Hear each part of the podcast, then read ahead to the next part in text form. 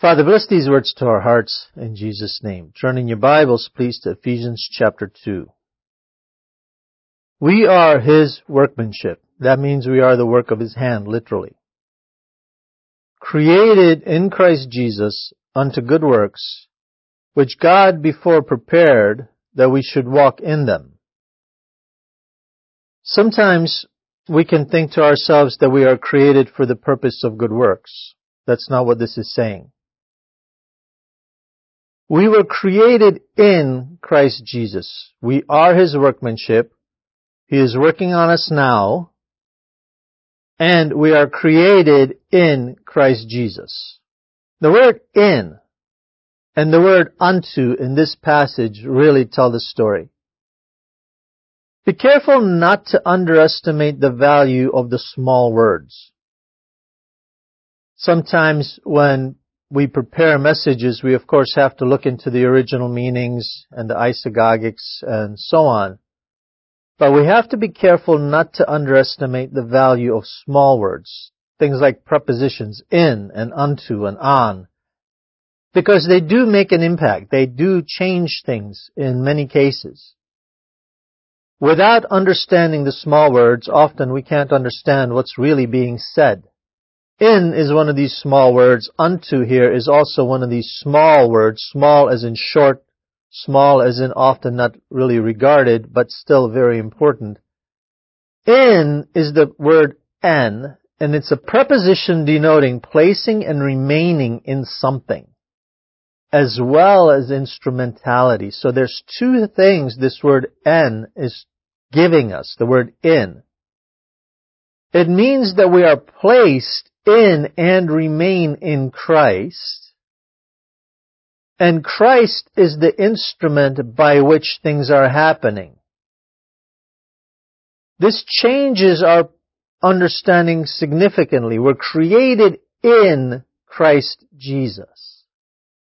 The person who is operating in their natural mind, in their natural disposition, in natural thinking, this person is blocking their own development. This person is not experiencing what God is trying to do for them.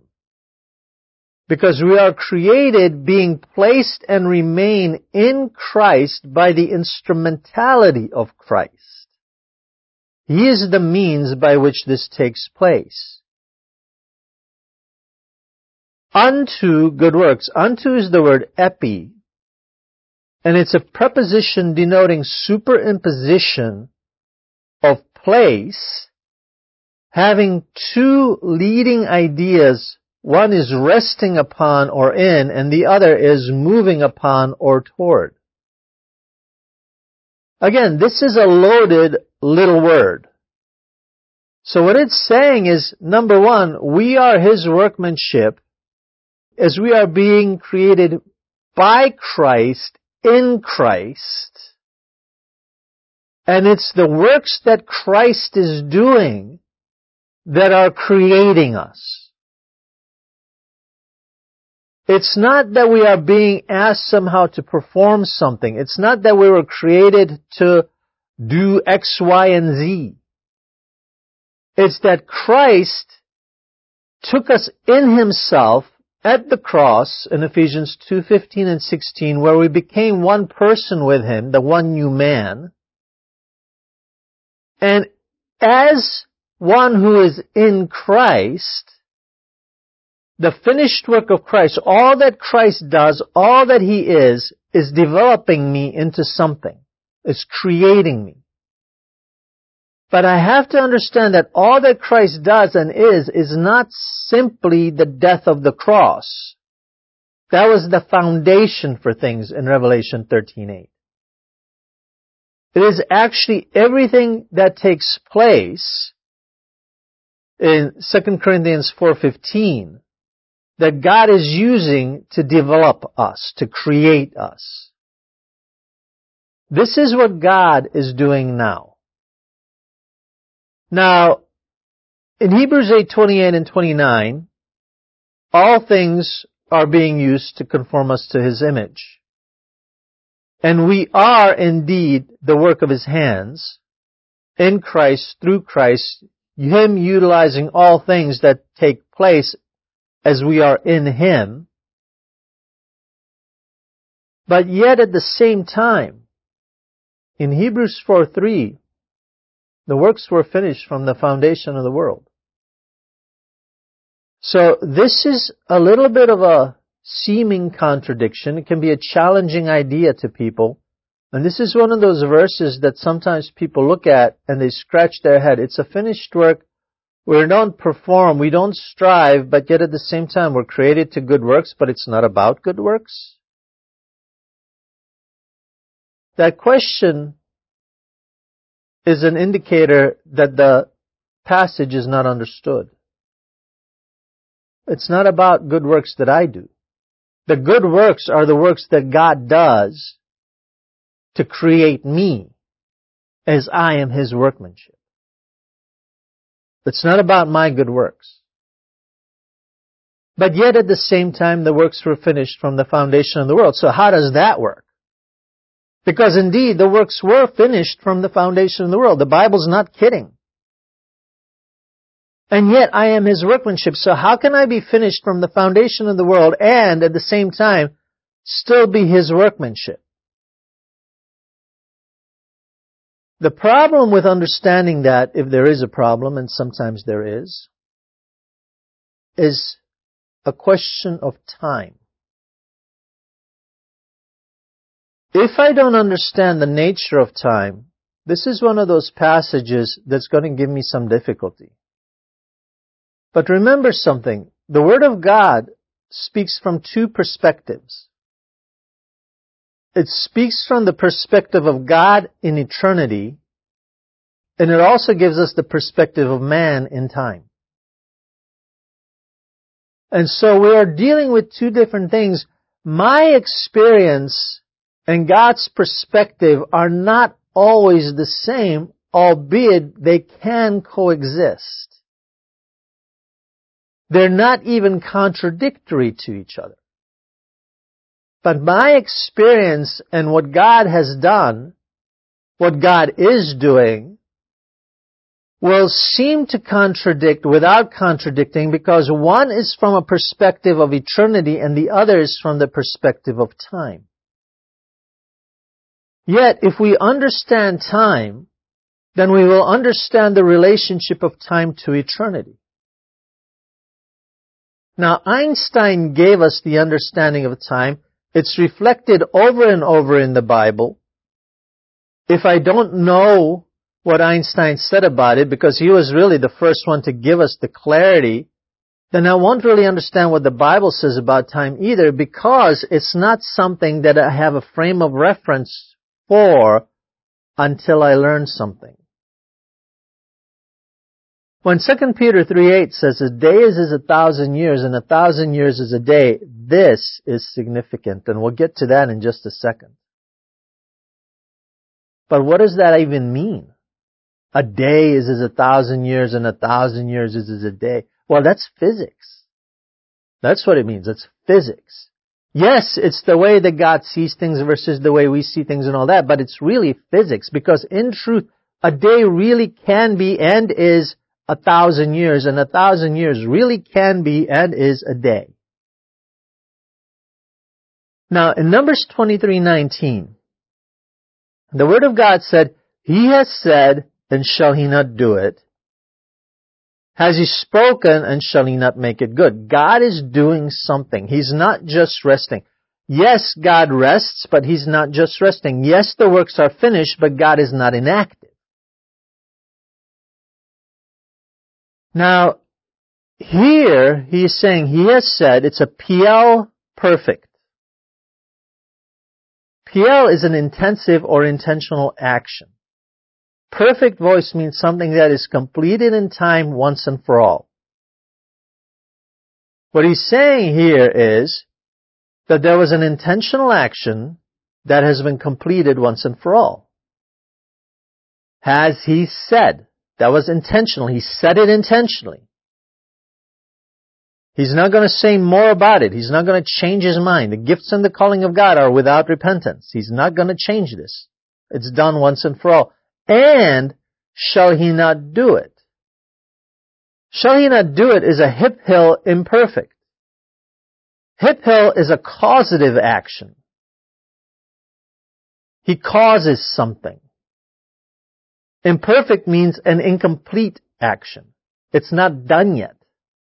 So what we see here is despite the fact that in Hebrews 4.3 the works were finished from the foundation of the world, here in Numbers 29.18, God specifically with purpose says something that He will cause to happen, but it hasn't happened yet. So how were the works finished? You see this in Isaiah 46:11. I have spoken it, I will also bring it to pass. I have purposed it, I will also do it. Something is proclaimed, it's not done yet. In 2 Peter 3:9, the Lord is not slack concerning his promises. He said something, he will do it. Now, in Genesis 2:1, the heavens and the earth were finished and all their host. And on the seventh day, God completed his work, which he had made. And he rested on the seventh day from all his work, which he had made. Are you thoroughly confused yet? You should be. How is it that he completed it and he's still doing it? How is it that he finished it and it's not done yet? If you can answer that, then you will understand what it means that we are his workmanship. In 2 Peter 3 8, the seventh day is not in our experience yet. We think the seventh day was the seventh day, indeed it was, but a day is as a thousand years and a thousand years is as a day. The works were finished from the foundation of the world. On the seventh day they were completed. Yes, they were. But not in our experience. This is what I meant about God giving us two perspectives simultaneously. God completed every bit of the work. And it is done. But the seventh day isn't here yet. Earth history that the Bible tells us about will last approximately 7,000 years. We've been here roughly 6,000 years. We can demonstrate that from the Bible. And there's another thousand years to go. And that'll be the millennial reign. That's 7,000 years. A day is as a thousand years, and a thousand years is as a day. Why is it that the seventh day isn't here yet? When God has completed it. Yes, God has the whole thing. He sees the beginning from the end. We are experiencing something different. But that doesn't mean that what is in eternity doesn't completely affect us. It does.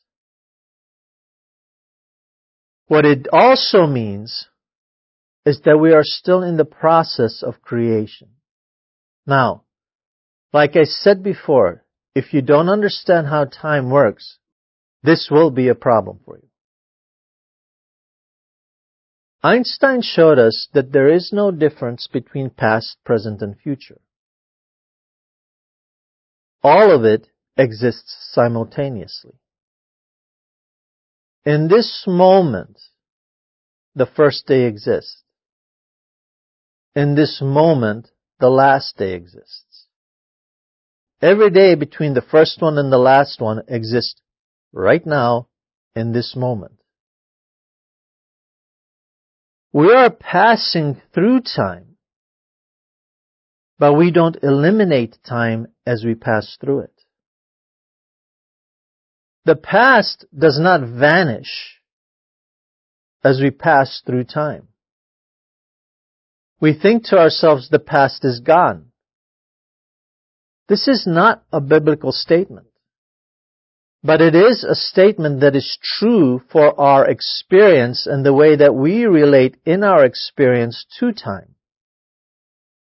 But it's not actually true in terms of what and how time is and how it works. If I drive down a road, a highway, you've seen those pictures, I'm sure, maybe you've been there, of some long, long, long highways through the southwest of the United States and there's nothing there for miles and miles and miles and miles. Just the simple road. Well, that road doesn't disappear just because you just drove over a part of it. Nor does time disappear just because you've passed through a portion of it. Now, Here's the thing about time. Time is stretched out in Zechariah 12:1. It's literally spread. In Isaiah 34:4, time works like a scroll. And so God stretches out the heavens in Isaiah 40:22 like a curtain.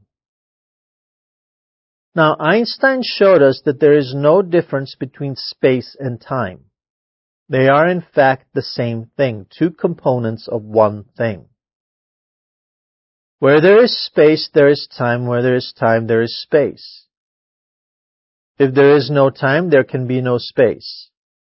If there is no space, there can be no time. And so time and space are one thing. That's why scientists call it space-time.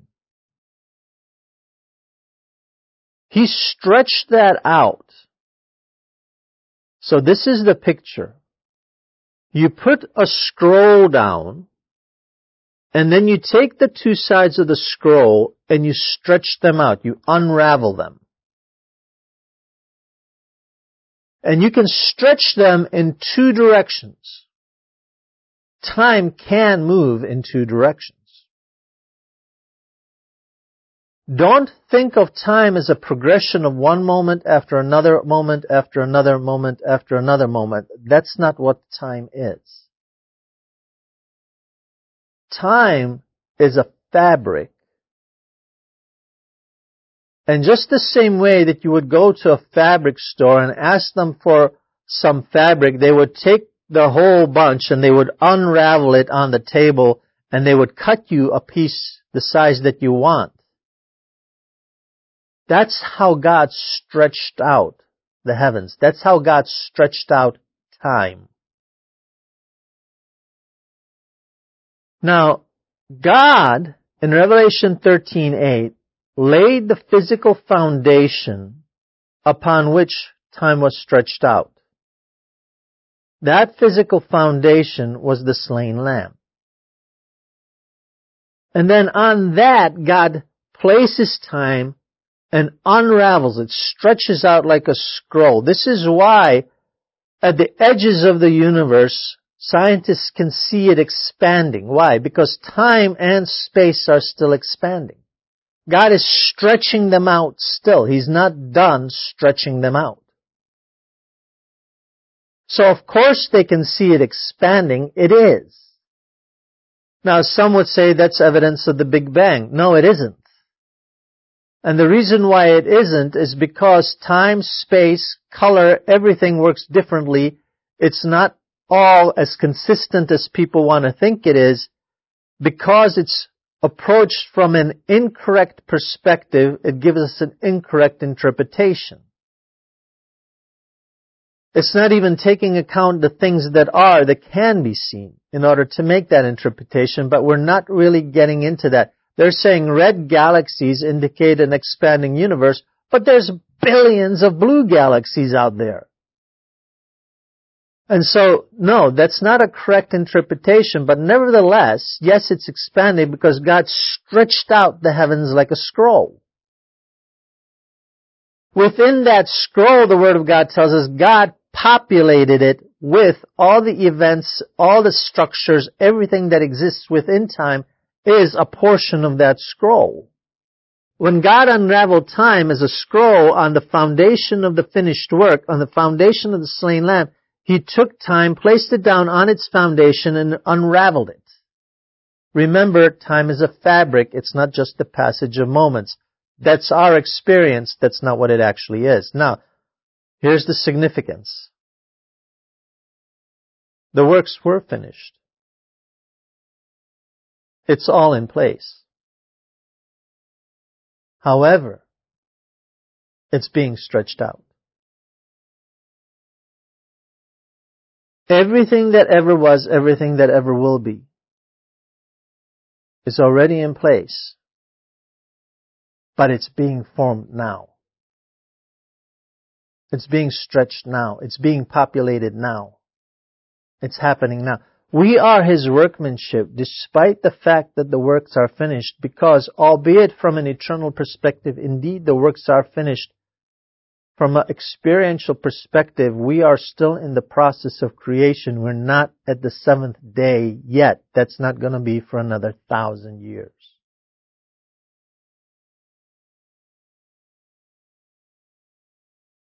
Is this hard to understand? I hope not, but I'm not surprised if it is. This isn't the way we normally look at things. It's fine. I have no problem with people who don't use physics. But if you don't use a little bit of physics, the stuff that the Bible brings out, not theoretical physics, but the stuff that the Bible actually specifically spells out, like 2 Peter 3.8, then there's a lot of things we're just not going to understand. How can I be His workmanship and the works be finished? Because the seventh day isn't here yet.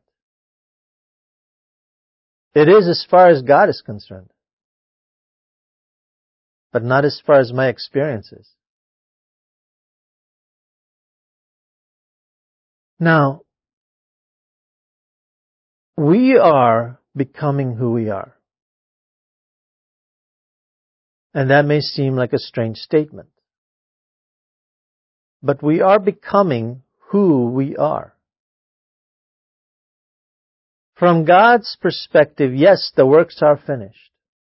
And that is the ultimate truth. But we are growing into that ultimate truth so that truth becomes my experience. What is God doing now? Creating. He's created and He's creating. All of creation is completed, but all of time is completed. That means even the future is created, but not in my experience. In my experience, I'm passing through time like an ant walking on a table. In God's experience, the whole table is completed, set everything on it is already in place, but I haven't experienced it. God stretched it out. It's all in place. But He's still stretching it out. That means we are actually taking part in the creation of our segment of time. Yes, the future is complete, but not in our experience. In our experience, we are still His workmanship. Yes, the Lamb was slain and that was the foundation, the structural foundation in the original language of the universe. This is what the scroll was stretched out upon. This is why the blood of Christ is efficacious because all of time is resting on the blood of Christ. This is why the cross of Christ is efficacious. All of time is resting on the cross of Christ. The cross of Christ indeed is the central point and the foundation at the same time of all of time and all of the universe. This is reflected even in nature. So much of what God has done is reflected in nature. In the Word of God, you see it reflected in the stars and trees and everything. If you look through the constellation Southern Cross, and you have a strong enough telescope, you will be looking through the galactic disk that is the Milky Way. But if you look through that portion of the galactic disk that you can see through the Southern Cross, you will see through the disk. You will see a massive supercluster of galaxies. Scientists believe there are tens of thousands, maybe far more than that, galaxies in this massive supercluster. It's called the Great Attractor and it appears that everything in the universe is moving toward it. The Great Attractor can only be seen through the cross. Do you think that was an accident?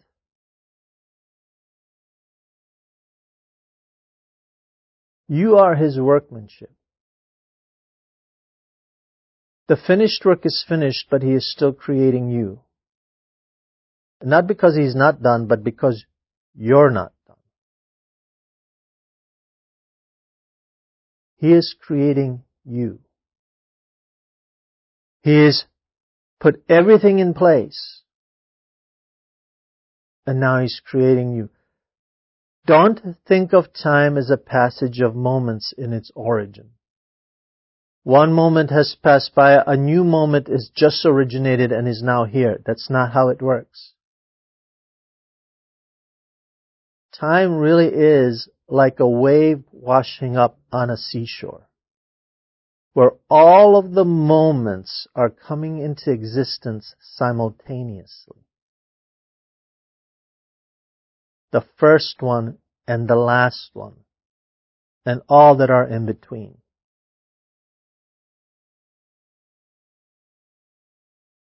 You are now being formed. That's what Christ is doing now. Yes, the works are finished. You are now being formed because the works are finished. You are created by the things that God is doing. You are in Christ and He is the one who is forming you. What is He that is doing with you? He's conforming you to the image of His Son.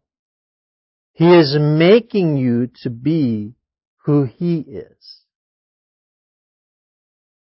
He uses all things to do this in verse 28 of Romans 8. All things that take place are from him. In 2 Corinthians 5:18. They are from him and they are with an intended purpose for you. In 2 Corinthians 4:15. I don't care what the detail is. It is a part of the creation process of God as He is creating you to be Him. We'll never be God, but we are one with God. We'll never be Christ, but we are the body of Christ. Just the same way that my soul and my body, albeit they are inseparable in life, when the soul leaves, the body dies, they are in fact separable. They are two separate things that work very closely together. We cannot be separated from Him because we've already gone through the death process with Him on the cross. We were crucified, died, buried, risen with Him. So now that separation cannot take place. We are now permanently one person with Christ, permanently indwelled by the Holy Spirit of God. And that's what He's forming us into. The things that are happening to you, whether you consider them to be good or bad, are no accident. It wasn't coincidence. It was creation. And it's all taking place not around you so much as toward you. Because God is using all the pieces to form Christ out of you. What is He doing right now? He's creating. What is He creating? You. That was the whole purpose to begin with. Everything else in the universe exists for that one purpose, so God could create you. Not that God created mankind, no. So God could create specifically you. Why is that happening? So God could create specifically you. Why is that allowed? So God could create specifically you. God uses the pieces, He uses the tools, and He's working. But it says He rested on the seventh day, and indeed He has, but the seventh day isn't here yet in our experience. A day is as a thousand years. The history of the earth is seven thousand years. We have one more thousand left to go. You could say we're in the sixth day now where man was created.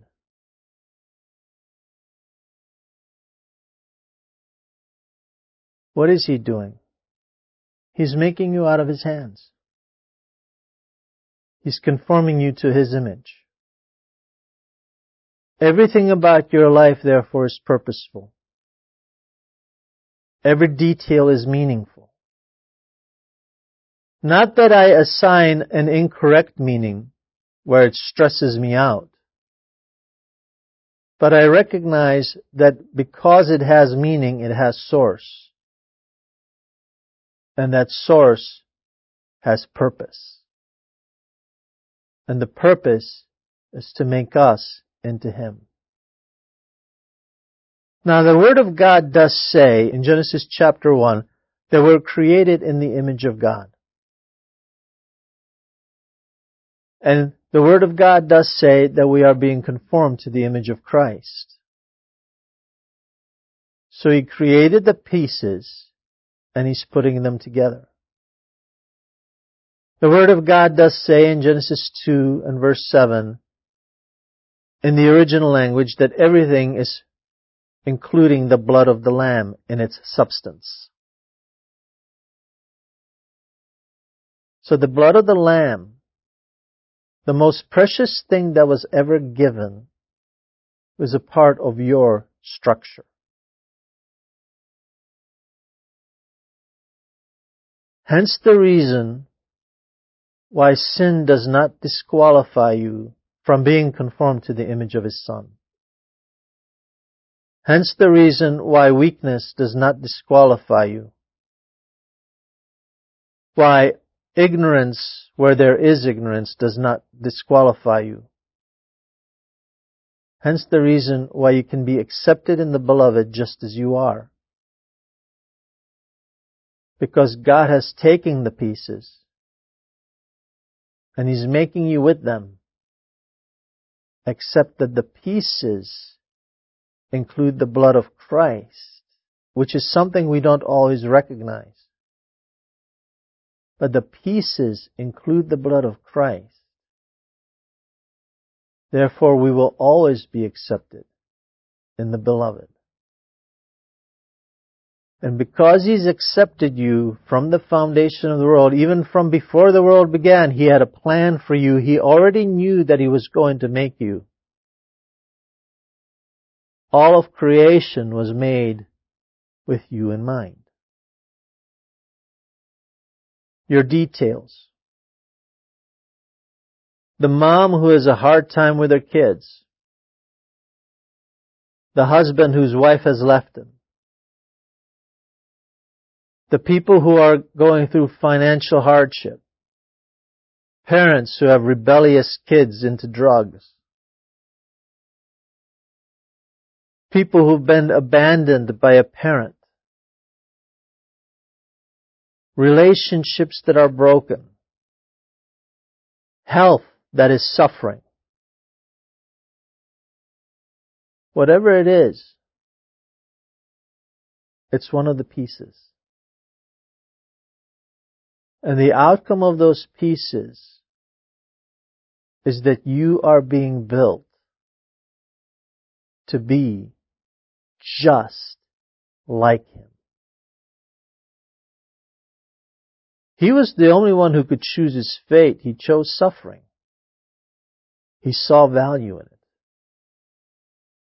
we experience suffering, there's value in it. Suffering in Romans 5, 3 to 5 produces the love of God in our hearts. It produces the essence of who He is in 1 John 4, 8. It produces the fruit of who He is in Galatians 5:22. Whatever it is, whatever your detail, whatever your experience, it doesn't matter whether you think it's good or bad from this standpoint. It's a part that God is using to build you.